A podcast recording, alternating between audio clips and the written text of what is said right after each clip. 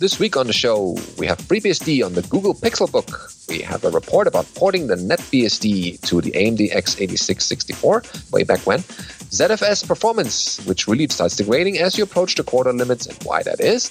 Uh, fixing up the KA9Q Unix. We talk a little tiny bit about Hammer 2 and FSCK, and the return of StartX for non-root users in this week's episode of BSD Now.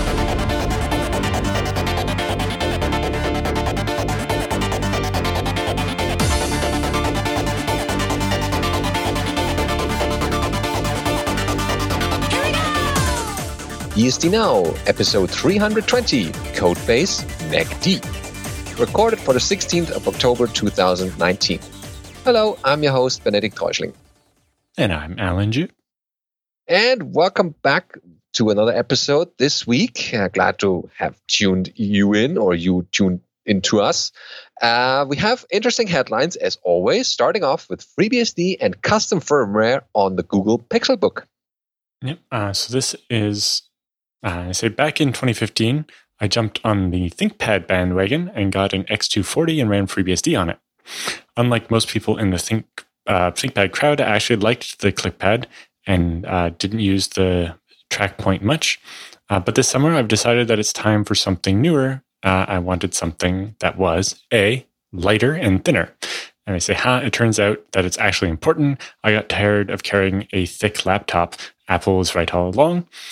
While I will agree that my X270 was quite a bit thinner and lighter than my uh, T530 with the second battery, mm. which was a you know a worst case example almost.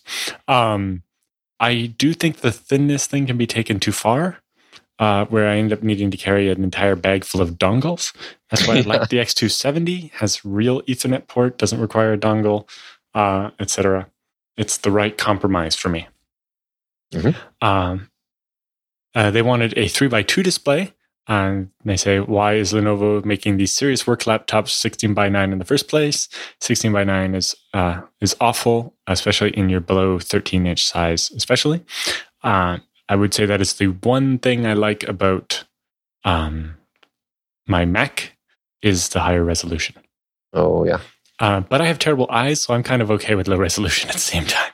Like I have to turn the the amplification or whatever up on my uh, Mac so much to be able to see anything anyway. Uh, they like having high DPI. Sure. Uh, USB C ports, very nice. My ThinkPad X270 does have that, so it's good. I say without a dedicated GPU, especially without an NVIDIA GPU, um, just has the built in Intel.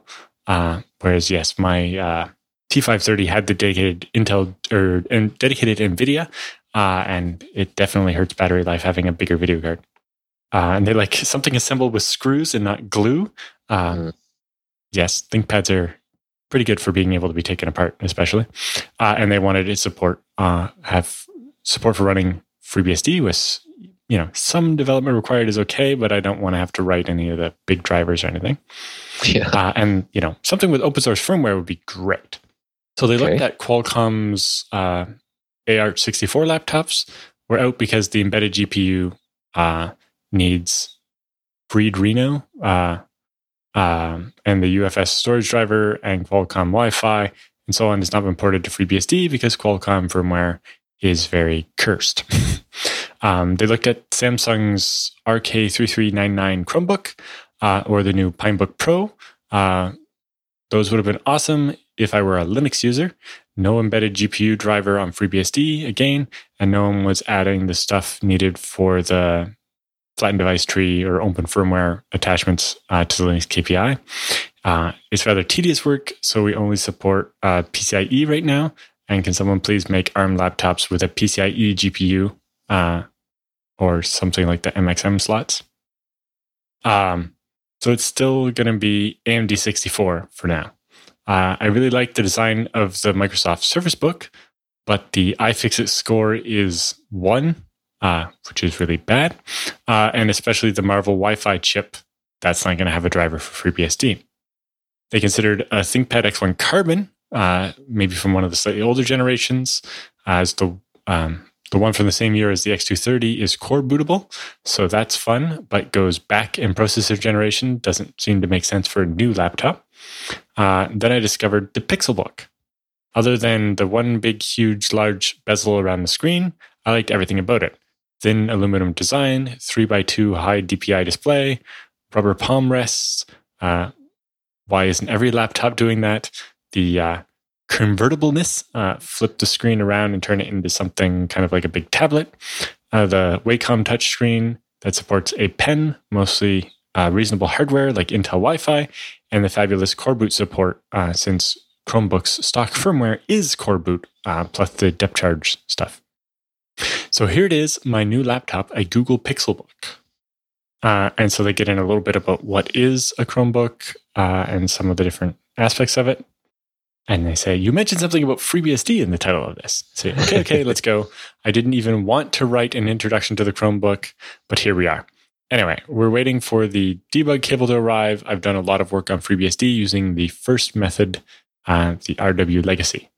So SeaBIOS does not have display output working in OSs that don't specifically support the core boot frame buffer. OpenBSD does, but FreeBSD does not.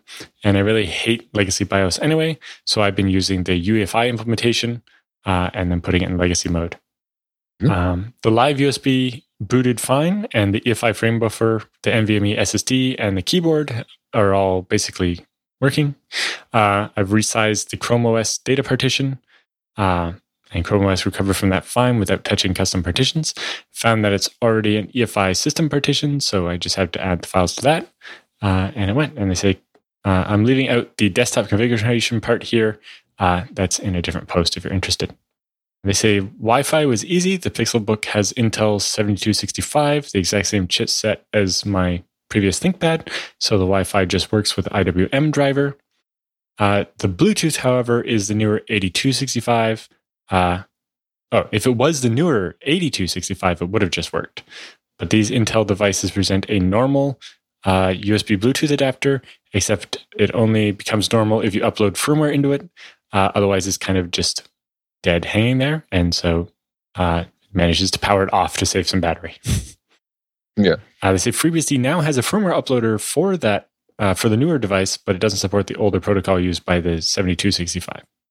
Um, luckily, Google kept the keyboard as standard PS2, so that just works. Uh, then you talk about the touchpad, uh, display, backlight brightness controls, suspend and resume, dynamic CPU frequencies, tablet switch mode, uh, keyboard backlight brightness, uh, and then using the debug cable with FreeBSD uh, audio. The only thing that's unsupported seems to be the onboard audio. The usual HDA controller only exposes the DisplayPort audio through the monitor thing. The speakers, mic, and headphone jacks are all connected to various codecs exposed via I2C. I'm not about to write the drivers for these codecs since I'm not really interested in audio on laptop anyway. And then they talk a bit more about firmware. But in conclusion, they have a Pixelbook with FreeBSD Core Boot and EDK2, and it's all good. Okay. Yeah, seems straightforward so far with a little bit of tinkering here and there. Uh, yeah, so people can now uh, start their own Google Pixelbook FreeBSD journal. Uh, the next item that we have in our list of uh, great news item here is uh, porting NetBSD to the AMD x86-64, a case study in operating system portability. And that's from actually a Usenix paper. And the abstract goes NetBSD is known as a very portable operating system, currently running on 44 different architectures, 12 different types of CPUs. Uh, this paper takes a look at what has been done to make it portable and how this has decreased the amount of effort needed to port NetBSD to a new architecture. The new AMD 64 x86 64 architecture, of which the specifications were published at the end of 2000, uh, with hardware to follow in 2002, is used as an example. So this paper is from uh, BSDCon 2002 if you're wondering whether nice. I see that now. how new the AMD 64 x86 is. Um, okay, so there's a section. So they have multiple sections, of course, and they start talking a bit about what is portability. Supporting multiple platforms was a primary goal of the NetBSD project from the start. And as NetBSD uh, was ported to more and more platforms, the NetBSD kernel code was adapted to become more portable along the way. Uh, generally, uh, code is shared between ports as much as possible. In NetBSD, it should always be considered if the code can be assumed to be useful in other architectures, present or future. Oh, that's kind of hard if you think about, you know, the future, what kind of future architectures there might be. But yeah, if you see if you see another architecture that could use this, um, definitely look at that of portability perspectives. So uh, the paper continues. If so, is this machine independent and put in an appropriate place in the source tree? When writing code that is intended to be machine independent and it contains additional preprocessor statements, depending on the architecture, then the code is likely wrong or an extra abstraction layer is needed to get rid of these statements. And uh, there are various types of uh, portability, assumptions about the size of any type are not made. Assumptions made about type sizes on 32 bit platforms were a large problem when 64 bit platforms came around. Most of the problems of this kind had to be dealt with when NetBSD was ported to the DEC Alpha in 1994. A variation of this problem has to be dealt with at the uh, with the UltraSPARC Spark 64 port in 1998, which is 64 bit but big endian versus the little endianness of the Alpha.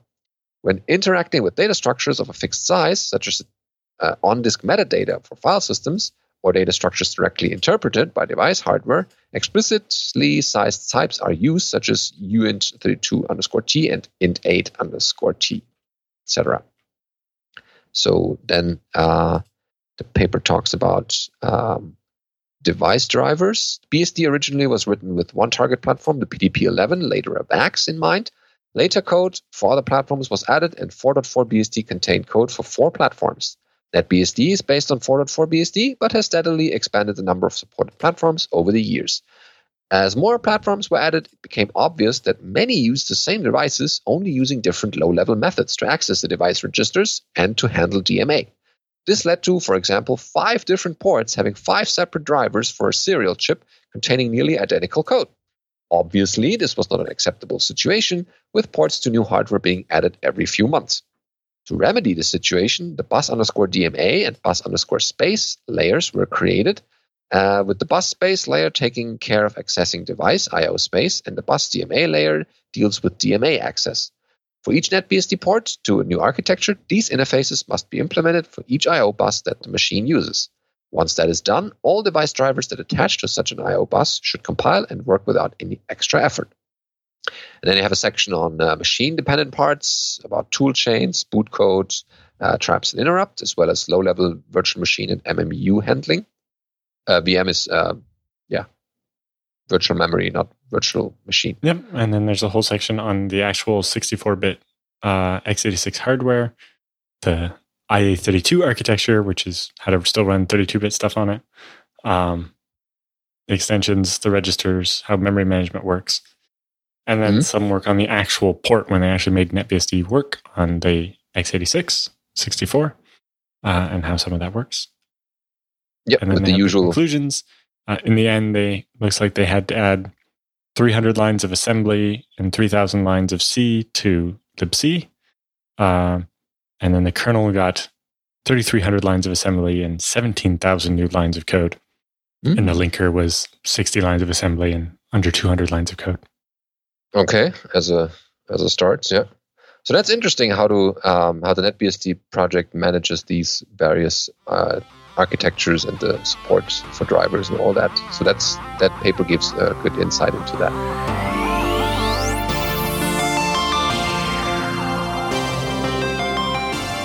All right, it's time for the news roundup this week. We have an interesting article from Chris Siebenmann about ZFS performance really does degrade as you approach quota limits. Yeah, it was uh, odd to see somebody whose blog I read on a regular basis suddenly have my name in the blog entry. Whoops. yes. Um, so Chris goes uh, every so often, currently monthly, there is a OpenZFS leadership meeting. What this really means is lead developers from various ZFS implementations get together and talk about things. Announcements and meeting notes from these meetings get sent out to various mailing lists, including the ZFS on Linux mailing list. Uh, in the September meeting notes, I read a very interesting to me uh, agenda item. Specifically, should we make a uh, relaxed quota semantics for improved performance? problem as you approach uh, the quota on your data set, uh, your ZFS performance can go way down. Uh, this is on purpose. It's not a bug so much as a feature, but maybe you don't always need that feature. So the proposal is can we maybe make a dataset property, possibly called quota policy, uh, that you can define as say strict or loose, uh, and that way you can have the if you set it to loose, ZFS would allow a user possibly to violate their quota a little bit, go you know maybe a couple megabytes over what their quota is, uh, but as a benefit to it, not have the problem of uh, writing when your quota is almost used up being really really slow. Uh, so they mentioned, uh, or Chris goes on, the video for this September meeting is here and the agenda document is here. Um, he says, This is very interesting to me because of two reasons. First, in the past, we have definitely seen significant problems with our OmniOS machines, both when the entire pool hit a quota limit or when a single file system hit its ref quota limit. It's nice to know that this wasn't just our imagination and that there is a real issue here. Even better, it might someday be improved and perhaps in a way that they could actually uh, use at least some of the time. Uh, second, any number of people who run very close to and sometimes at the quota limits of both uh, file systems and pools, fundamentally uh, because people aren't willing to buy more space. We have in the past assumed that this relatively harmless would only make uh, people run out of space. If this is a known issue that causes serious performance degradation, well, I don't know if there's anything we can do about it, but at least we're going to have to think about it and maybe push harder at people. Uh, the first step will have to be learning the details of what's going on at the ZFS level that causes the slowdown. It's apparently similar to what happens when the pool is almost full, but I don't know the specifics of that either. With that said, we don't seem to be uh, to have seen clear adverse effects on our Linux file servers, as they're definitely run into quota limits repeatedly. One possible reason for that is having a lot of RAM and SSDs makes the effects uh, mostly go away. Another possible reason is that we haven't been looking closely enough to see that there's uh, that we're experiencing global slowdowns that correlate to file systems hitting quota limits. Uh, we'd have uh, we've had issues before with uh, somewhat subtle slowdowns that we didn't understand. Uh, if I can't discount that, what might have been what was happening there. Um, so in general, the concept is, especially if you're using compression, it makes this slightly worse. Um, you're getting close to the quota on that file system, so when you write you write more data, um, the file system uh, ZFS is like, well, uh, I don't know how much your data is going to compress. Uh, so in ZFS, there are multiple transactions in flight at any one time, right? There's the open transaction group where your new writes are happening, and then there's the quiescing one where we're getting everything sorted out, and then we're actually flushing it out to disk and so on. Um, so there are always some transactions that aren't finished ahead of you in line. Um, and so ZFS doesn't know how much it should let you put in the currently open transaction group uh, when you're close to the quota because one of those preceding transaction groups might actually end up using up the last of the free space, meaning you shouldn't be allowed to write anymore. So yep, when yep. you get close to the quota, ZFS is like, uh, sorry, you can't put any more in right now because what you already have in flight might fill things up then as that flushes and gets compressed and maybe takes up a little bit less space than it might have, uh, we write it out and we go, oh, okay, there's some room left. We'll let some more in. But again, we have to be slow because we have to make sure we're not going to violate that quota. Uh, because, you know, ZFS is like, there's a hard limit at exactly the size of that quota. We don't want to go one byte over. Yeah. Uh, no, but maybe in some use cases, like if you're just setting a quota of, you know, a couple of gigs on every user's home directory, uh, you're okay with them going two megabytes over their quota. Uh, so having a quota policy that says, you know, if I'm fine with them going over the quota with what they can manage to write in five seconds, uh, you know, because you can only write so much data down in five seconds, right? Uh, and so rather than slowing them down constantly to make sure they don't violate that quota a little bit, we'll just like, we'll accept whatever you can do. And then when we actually hit the quota, we'll just say, all right, What's in flight we'll write out, but everything after that we'll say, sorry, full. E no space. Hmm. Uh, but even, uh, you know, this was brought up to me by actually a different FreeBSD user, uh, Garrett Wollman, uh, who's basically having the same problems at uh, a different university. Um, doing, I think it's machine learning workloads, um, big data sets, and so on. Um, so I don't have a great understanding of all the intricacies of this yet. Uh, but that's why I brought up in leadership meeting to get other people's um, input on it. But also, as it turns out, it helps us find other people who are having the problem or might be, uh, and that makes people aware of it, uh, and also gives us a sense of how many people might be having this problem, and that might increase its priority for how we look at uh, making the changes. So mm. maybe this will get someone else's attention to work on this sooner than I can, uh, because it turns out there are you know a lot of big institutions using ZFS with quotas, and they would like a fix. Yeah. Oh yeah but definitely good to have these uh, discussed in the media, leadership meetings to, uh, to with a wider audience and people from different uh, viewpoints uh, to find the right solution or two solutions maybe uh, that will fit most users. Yes, because uh, the the real problem is um, if you define that your quota policy is loose and they can go over. at some point, you're like, how do we draw the limit of how much they can go over? Mm. And you know, I think my naive implementation idea would just be what's already in flight. Uh, and, but, you know, technically that could be up to four gigabytes. Now, if your quota is in terabytes, going over by four gigabytes is fine. But if your quota is a gigabyte and you can manage to write four gigabytes of data, that's probably not what you intended. Yeah. So, yeah, that needs a bit uh, more consideration from various angles. Uh, but yeah, uh, so these leadership meetings again are open to the public uh, and also for, for, comments, and the videos are, are, quoted afterwards so that people can see what's going on, as uh, Chris did apparently here. Uh, so next up, we have fixing up KA9Q-Unix or neck deep in 30-year-old code bases by Adrian Chadd on his blog. Uh, it's called Adrian Chadd's Ramblings, which I guess it is here. So Uh, Adrian writes, I'll preface this by saying, yes, I'm still neck deep in FreeBSD's Wi Fi stack and 802.11ac support, but it turns out it's slow work to fix 15 year old locking related issues that work fine in 11A, B, and G cards, kind of worked okay on 11N cards, and are terrible for these 11AC cards. I'll get there. Anyhow, uh, I've finally been mucking around with AX.25 packet radio. I've been wanting to do this since I was a teenager and found out about its existence, but back in high school and, well, until a few years ago, really, I didn't have my uh, amateur radio license. But now I do, and I've done a bunch of other stuff with a bunch of other radios. The main stumbling blocks all my devices are either Apple products or run FreeBSD, and none of them have useful AX.25 stacks. The main stacks of choice these days run on Linux, on Windows, or are full hardware TNC. So yes, I was avoiding hacking on AX25 stuff because there wasn't a BSD compatible AX25 stack. I'm 40 now. Leave me be.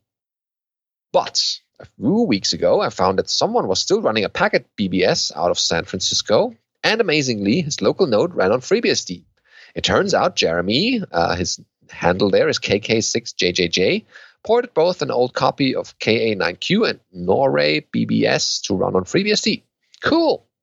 I grabbed my 2M radio, which is already cabled up for digital modes, compiled up his KA9Q port, figured out how to get it to speak to Direwolf, and okay, well, it worked, kinda.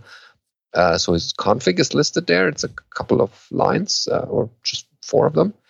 Uh, so after editing that, he writes, and it worked but it wasn't fast. I mean, sure, it's 1200 BPS data, but after digging around, I found a very bad stack behavior on both KA9Q and Norray. So off I went to learn about AX25. And holy hell, there are some amusing bugs. I'll still list the big showstoppers first and then what I think needs to happen next. Uh, so he lists, uh, let, us look at the stack behavior first. So when doing LA PB over AX25, there's a bunch of frames with sequence numbers that go out, and then the receiver ACKs the sequence numbers four ways. RR, Roger, Roger, yes, I ACK everything up to n minus 1. RNR, I ACK everything up to n minus 1, but I'm full. Please stop sending until I send something back to start transmission up again. There's REJ, I received an invalid or missing sequence number. Ack everything to n minus 1 and retransmit the rest, please. And then there's I. This is a data frame which includes both send and receive sequence numbers. Thus, transmitted data can implicitly ACK received data. And then he sees a couple of bursts in, in various uh, configurations and then goes into a bit more about this. It's kind of a long blog post, but it shows um, what kind of things you stumble into if you really get into deep into the code base and find out certain things from uh, networking from the 80s and 90s. Oh yeah, yeah. So I guess uh, people should read the whole there was, thing. I think a OpenBSD based packet radio thing happening lately as well. Oh yeah, we mentioned something about uh, it. Ham BSD. We mentioned that just the other day. Mm-hmm. Yeah, they did something there. Uh, yeah, so um, he closes uh, with um, if you're interested, software repositories are located below. Uh, I encourage people to contribute to the KE6JJJ work. I'm just uh, forking off of it. GitHub username Eric Karn, and I'll be pushing improvements there. Oh, and these compile on FreeBSD. KA, 9Q, and Direwolf both compile and run on macOS 10, but Nori BBS uh, doesn't yet do so. Yet, this does mean you can now do packet radio on FreeBSD and macOS 10. And there are the list of uh, repositories on GitHub. Cool. So, for the people into this kind of package sending on this kind of AX25 stuff, definitely take a look. Uh, so next up, we have from the Dragonfly BSD Digest, uh, the new changes to Hammer 2 and its FSCK tool are now out for review. Hammer 2 is a copy on write, meaning changes are made to copies of existing data.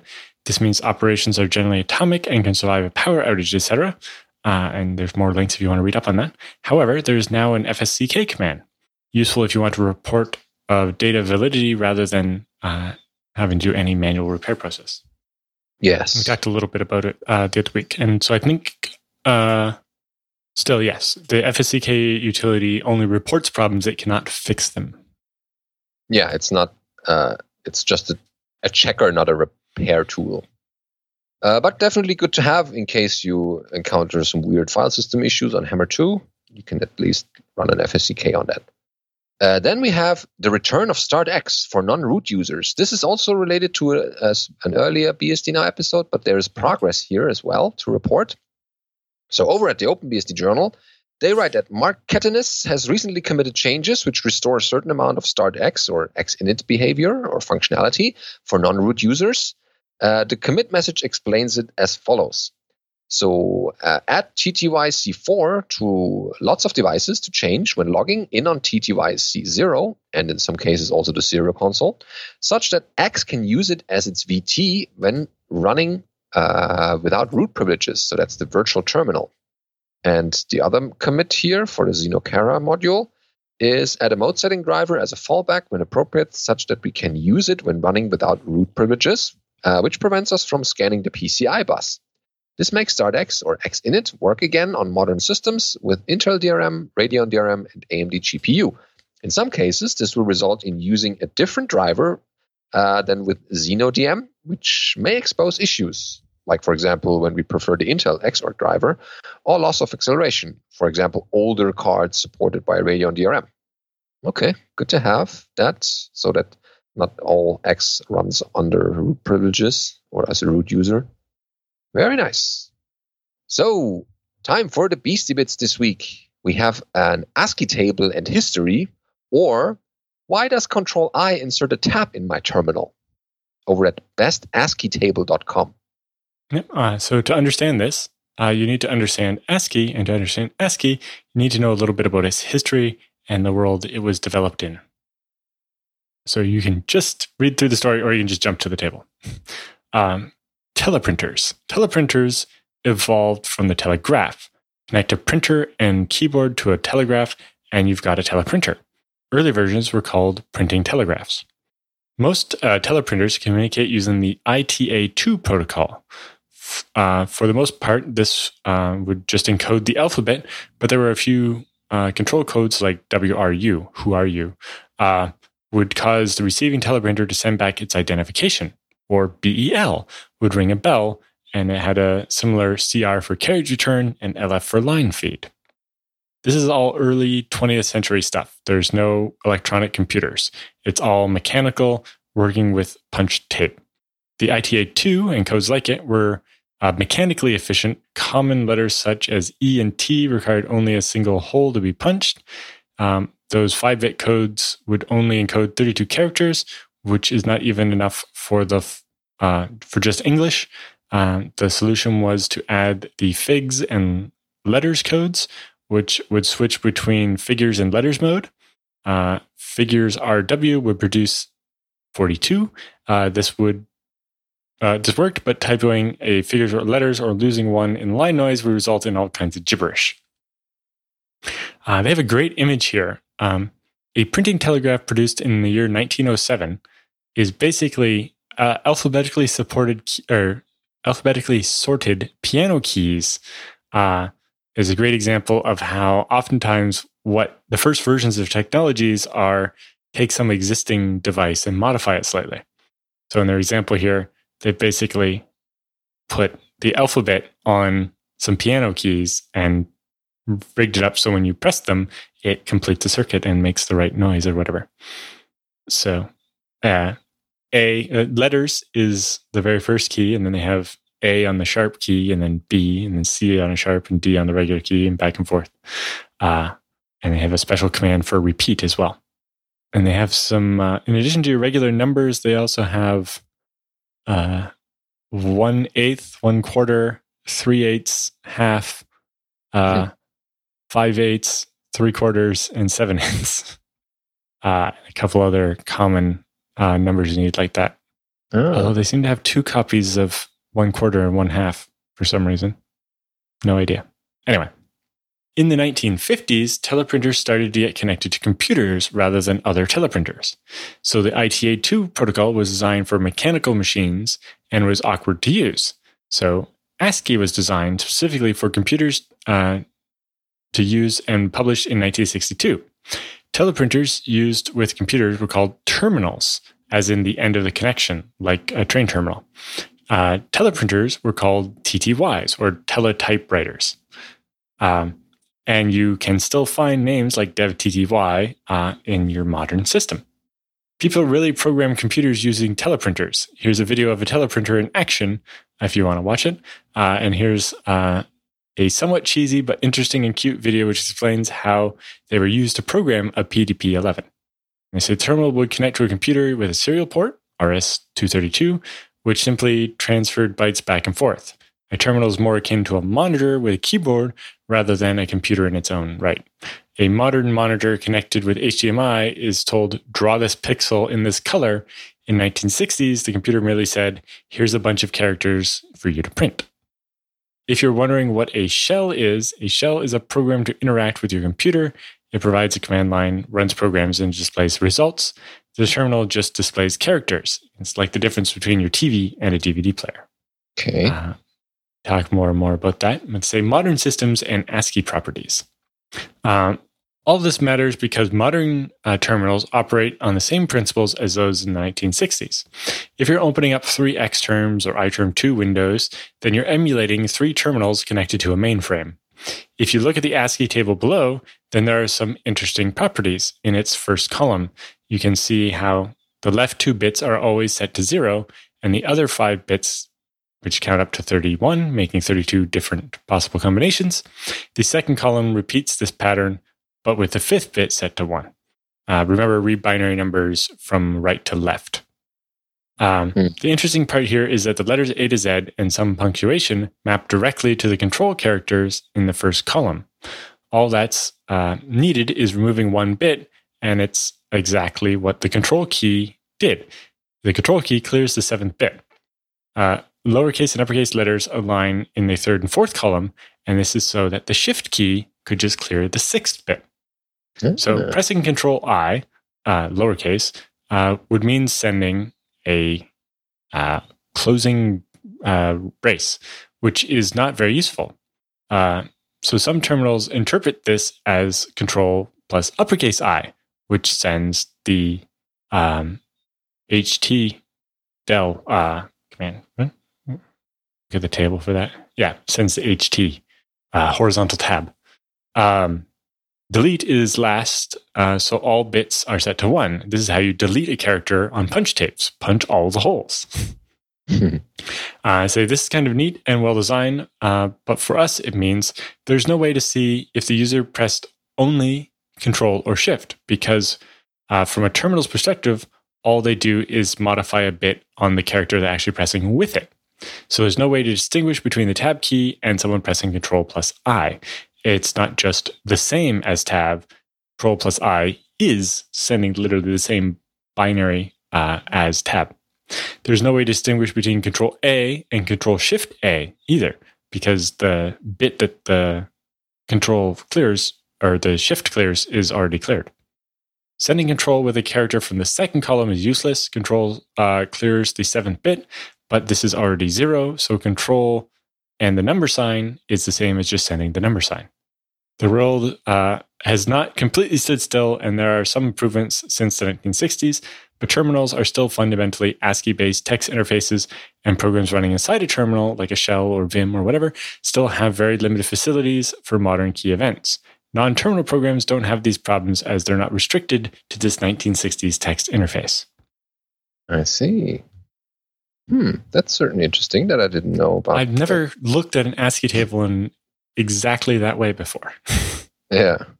Or the control I wasn't that familiar to me that it would well, yeah, or in particular, that control T is actually sending DC4, whatever that means. Our favorite key combinations next to That's, copy and paste. Uh, well, in Control R and Control S are DC2 and DC3, and I don't think we use them for anything. Should we start? ah. Excellent. Yeah, we will find use for that. Um, next up is uh, that SourceHut makes BSD software better. Uh, over at sourcehut.org, uh, they write every day SourceHut runs continuous integration for FreeBSD and OpenBSD for dozens of projects, and believe it or not, some of them don't even use SourceHut for distribution. Improving the BSD software ecosystem is important to us, and as such, our platform is designed to embrace the environment around it rather than building a new walled garden. This makes it easy for existing software projects to plug into our CI infrastructure and make BSD projects take advantage of this to improve their software. Most of the software is foundational stuff, and the improvements trickle down to the entire BSD ecosystems. Uh, so let's highlight a few of these projects that take advantage of our BSD offerings.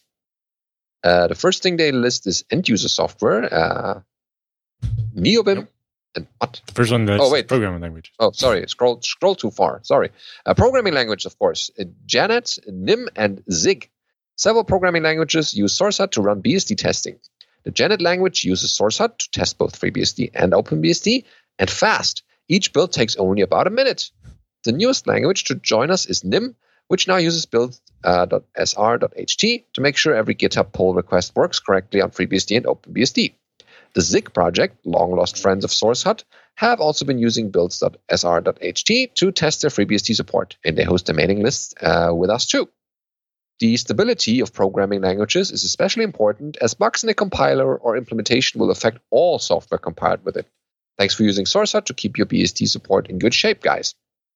Now it comes the yeah. This seems like a very useful project, especially as there's more and more, uh, you know, third-party user applications that go in ports, where it'd be really good to have their head branch constantly be built against OpenBSD and FreeBSD and so on, so that again, as we've talked about many times, if you report the bugs as soon as they commit it, or even when they open the pull request and they haven't actually merged the change yet, uh, you know, when it's code they're actively working on, you're more likely to get it fixed than, um, you know, six months later after they've done a release and we ported it, we report the problem.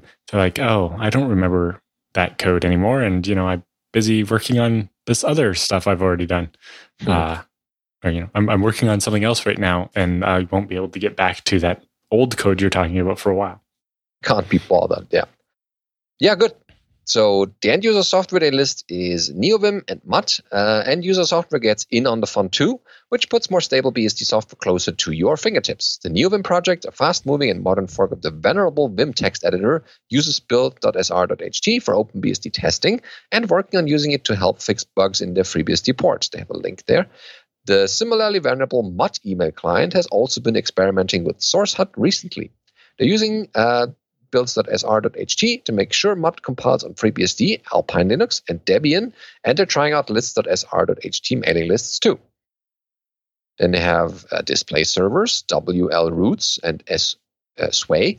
One of my own projects, WL Roots, uh, was one of the first adopters of SourceHut, to no surprise.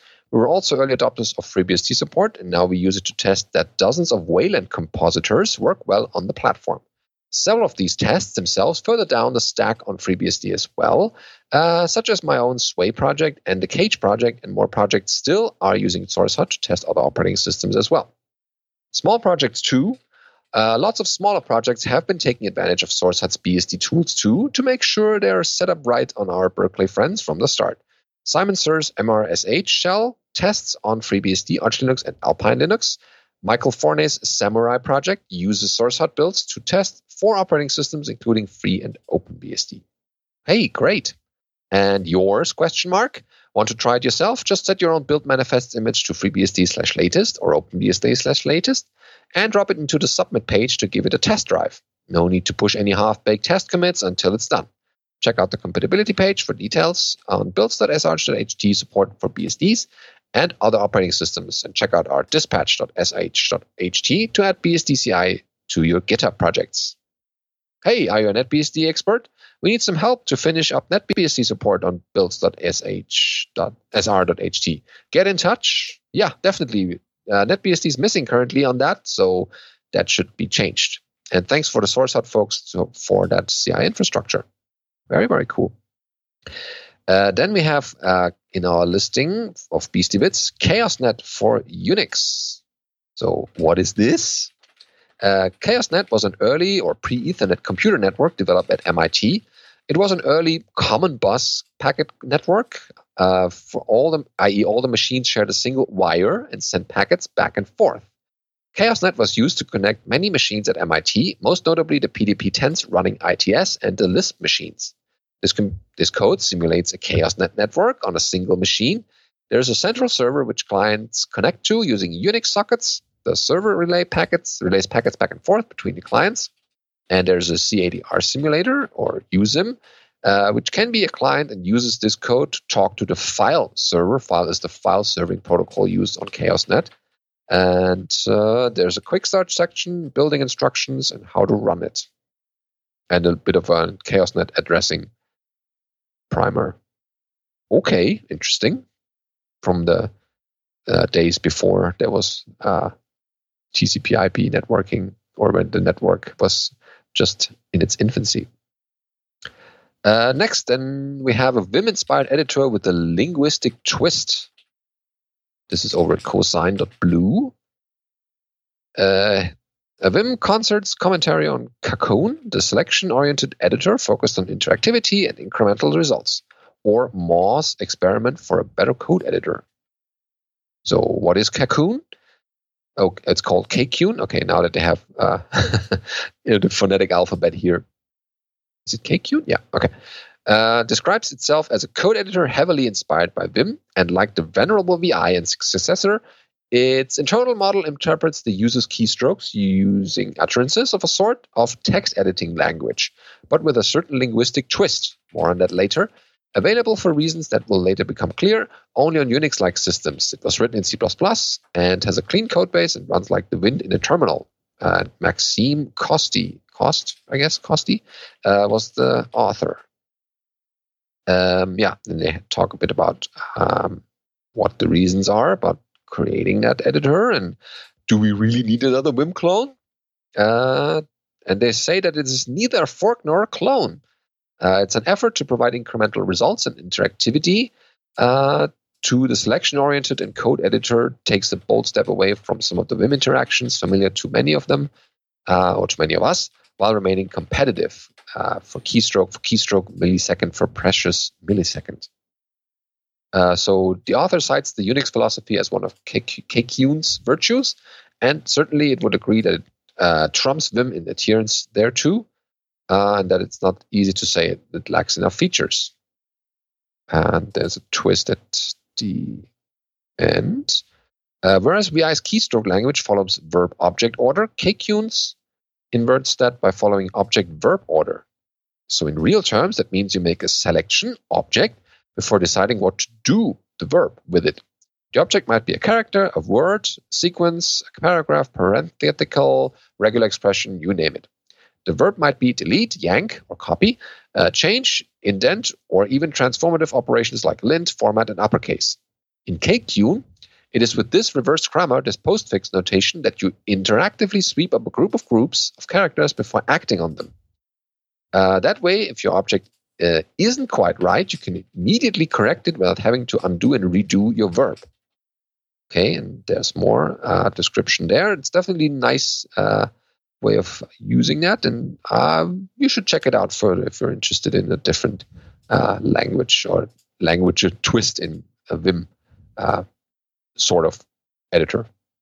Our next item is uh, bhyve ARM64 CPU and memory virtualization on ARM v8 A. This is from papers.freebsd.org, uh, the BSDCan talk from, uh, oh, our Romanian um, um, postdocs, I guess, Alexandru uh, Elisei. Yep. And it says bhyve is FreeBSD's hypervisor, and we've been working on porting it to the ARM v8 architecture uh, the port which we called ARM or bhyve ARM64.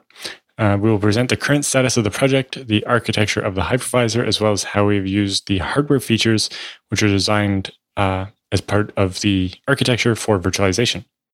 Uh, to provide the guests with an abstractive view of the processor, we have used a third CPU exec- uh, execution mode uh, called Exception Level 2.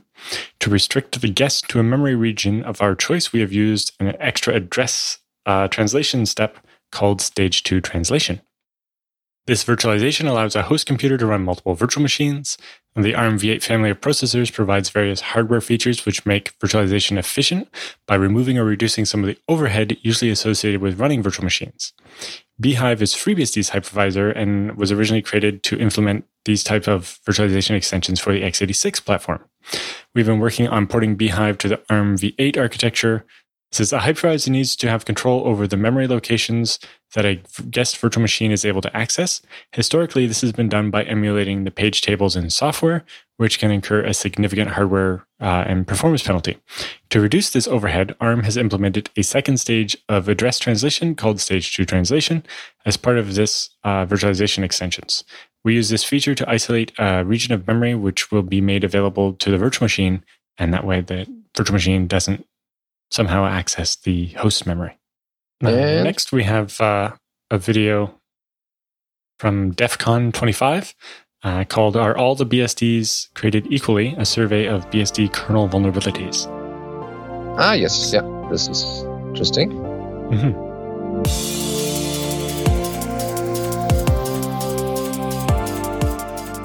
And now it's time for the feedback and questions section. As always, um, in this segment, we ask you to send us feedback and questions uh, about the show, anything in the BSD world going on, or something that's on your mind.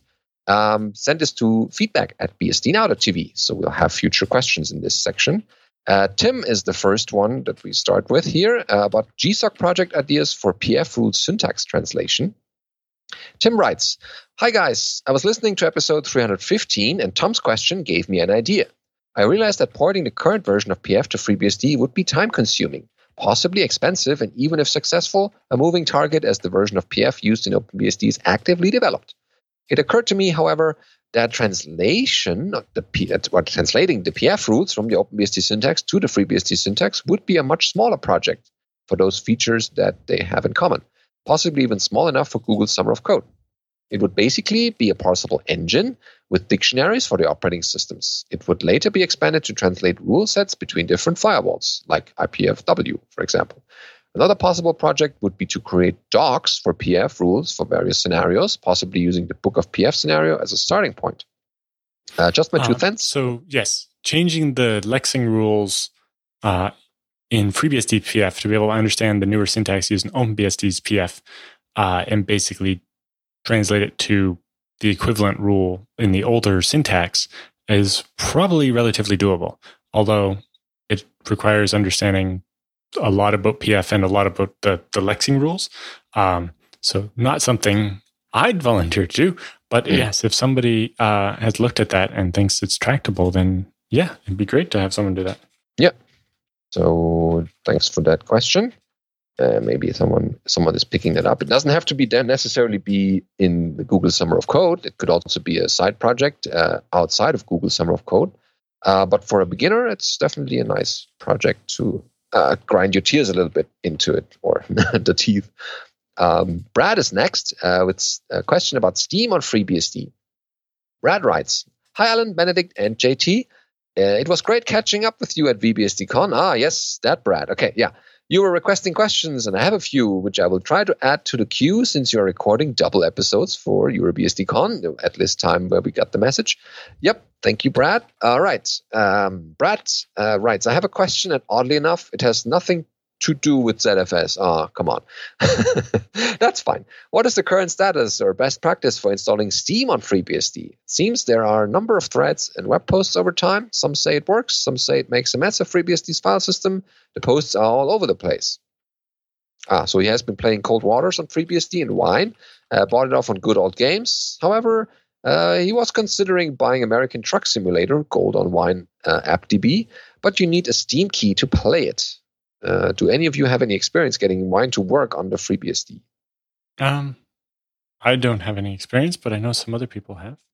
Yeah, it seems like it's a very selective uh, type of uh, applications that work, or games in particular. So I, I, had no personal experience. Like I would have time to play games now, um, but maybe some of our listeners has uh, kind of a how-to or some more experience with those particular games or applications, if you want to call it that, um, then yeah, let us know and we'll refer you because yeah, it might be interested in uh, might be interesting to more than just uh, Brad here. Um, yeah, no idea. Um, hopefully, it works better than it was before uh, when people were just saying it didn't work. But I have no idea or no um, how to or tutorial under my belt that I can provide. Uh, but thanks uh, for coming out to VBSDCon, Brad, uh, and thanks for the journal article that you've written or the little trip report for that. This is coming up in a future uh, FreeBSD journal issue. This will come out in the next month. I'm fairly sure it will. Uh, no. Oh yeah, no, yeah, it does. Uh, November, December issue. Um, so you can read uh, what his experiences were at VBSDCon. Okay, uh, and uh, last in this week is Ruslan uh, with a question about the FreeBSD quarterly status reports, the second quarter of 2019 in particular. Uh, Ruslan writes, uh, Hello, Allan and Benedict. Thanks for your great show. Thank you. I have a question for you.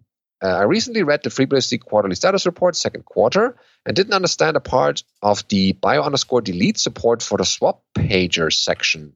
The letter says that, quote, as of uh, this revision, in current, swap on can send bio underscore delete to all blocks on the specified device immediately prior to configuring it as a swap device.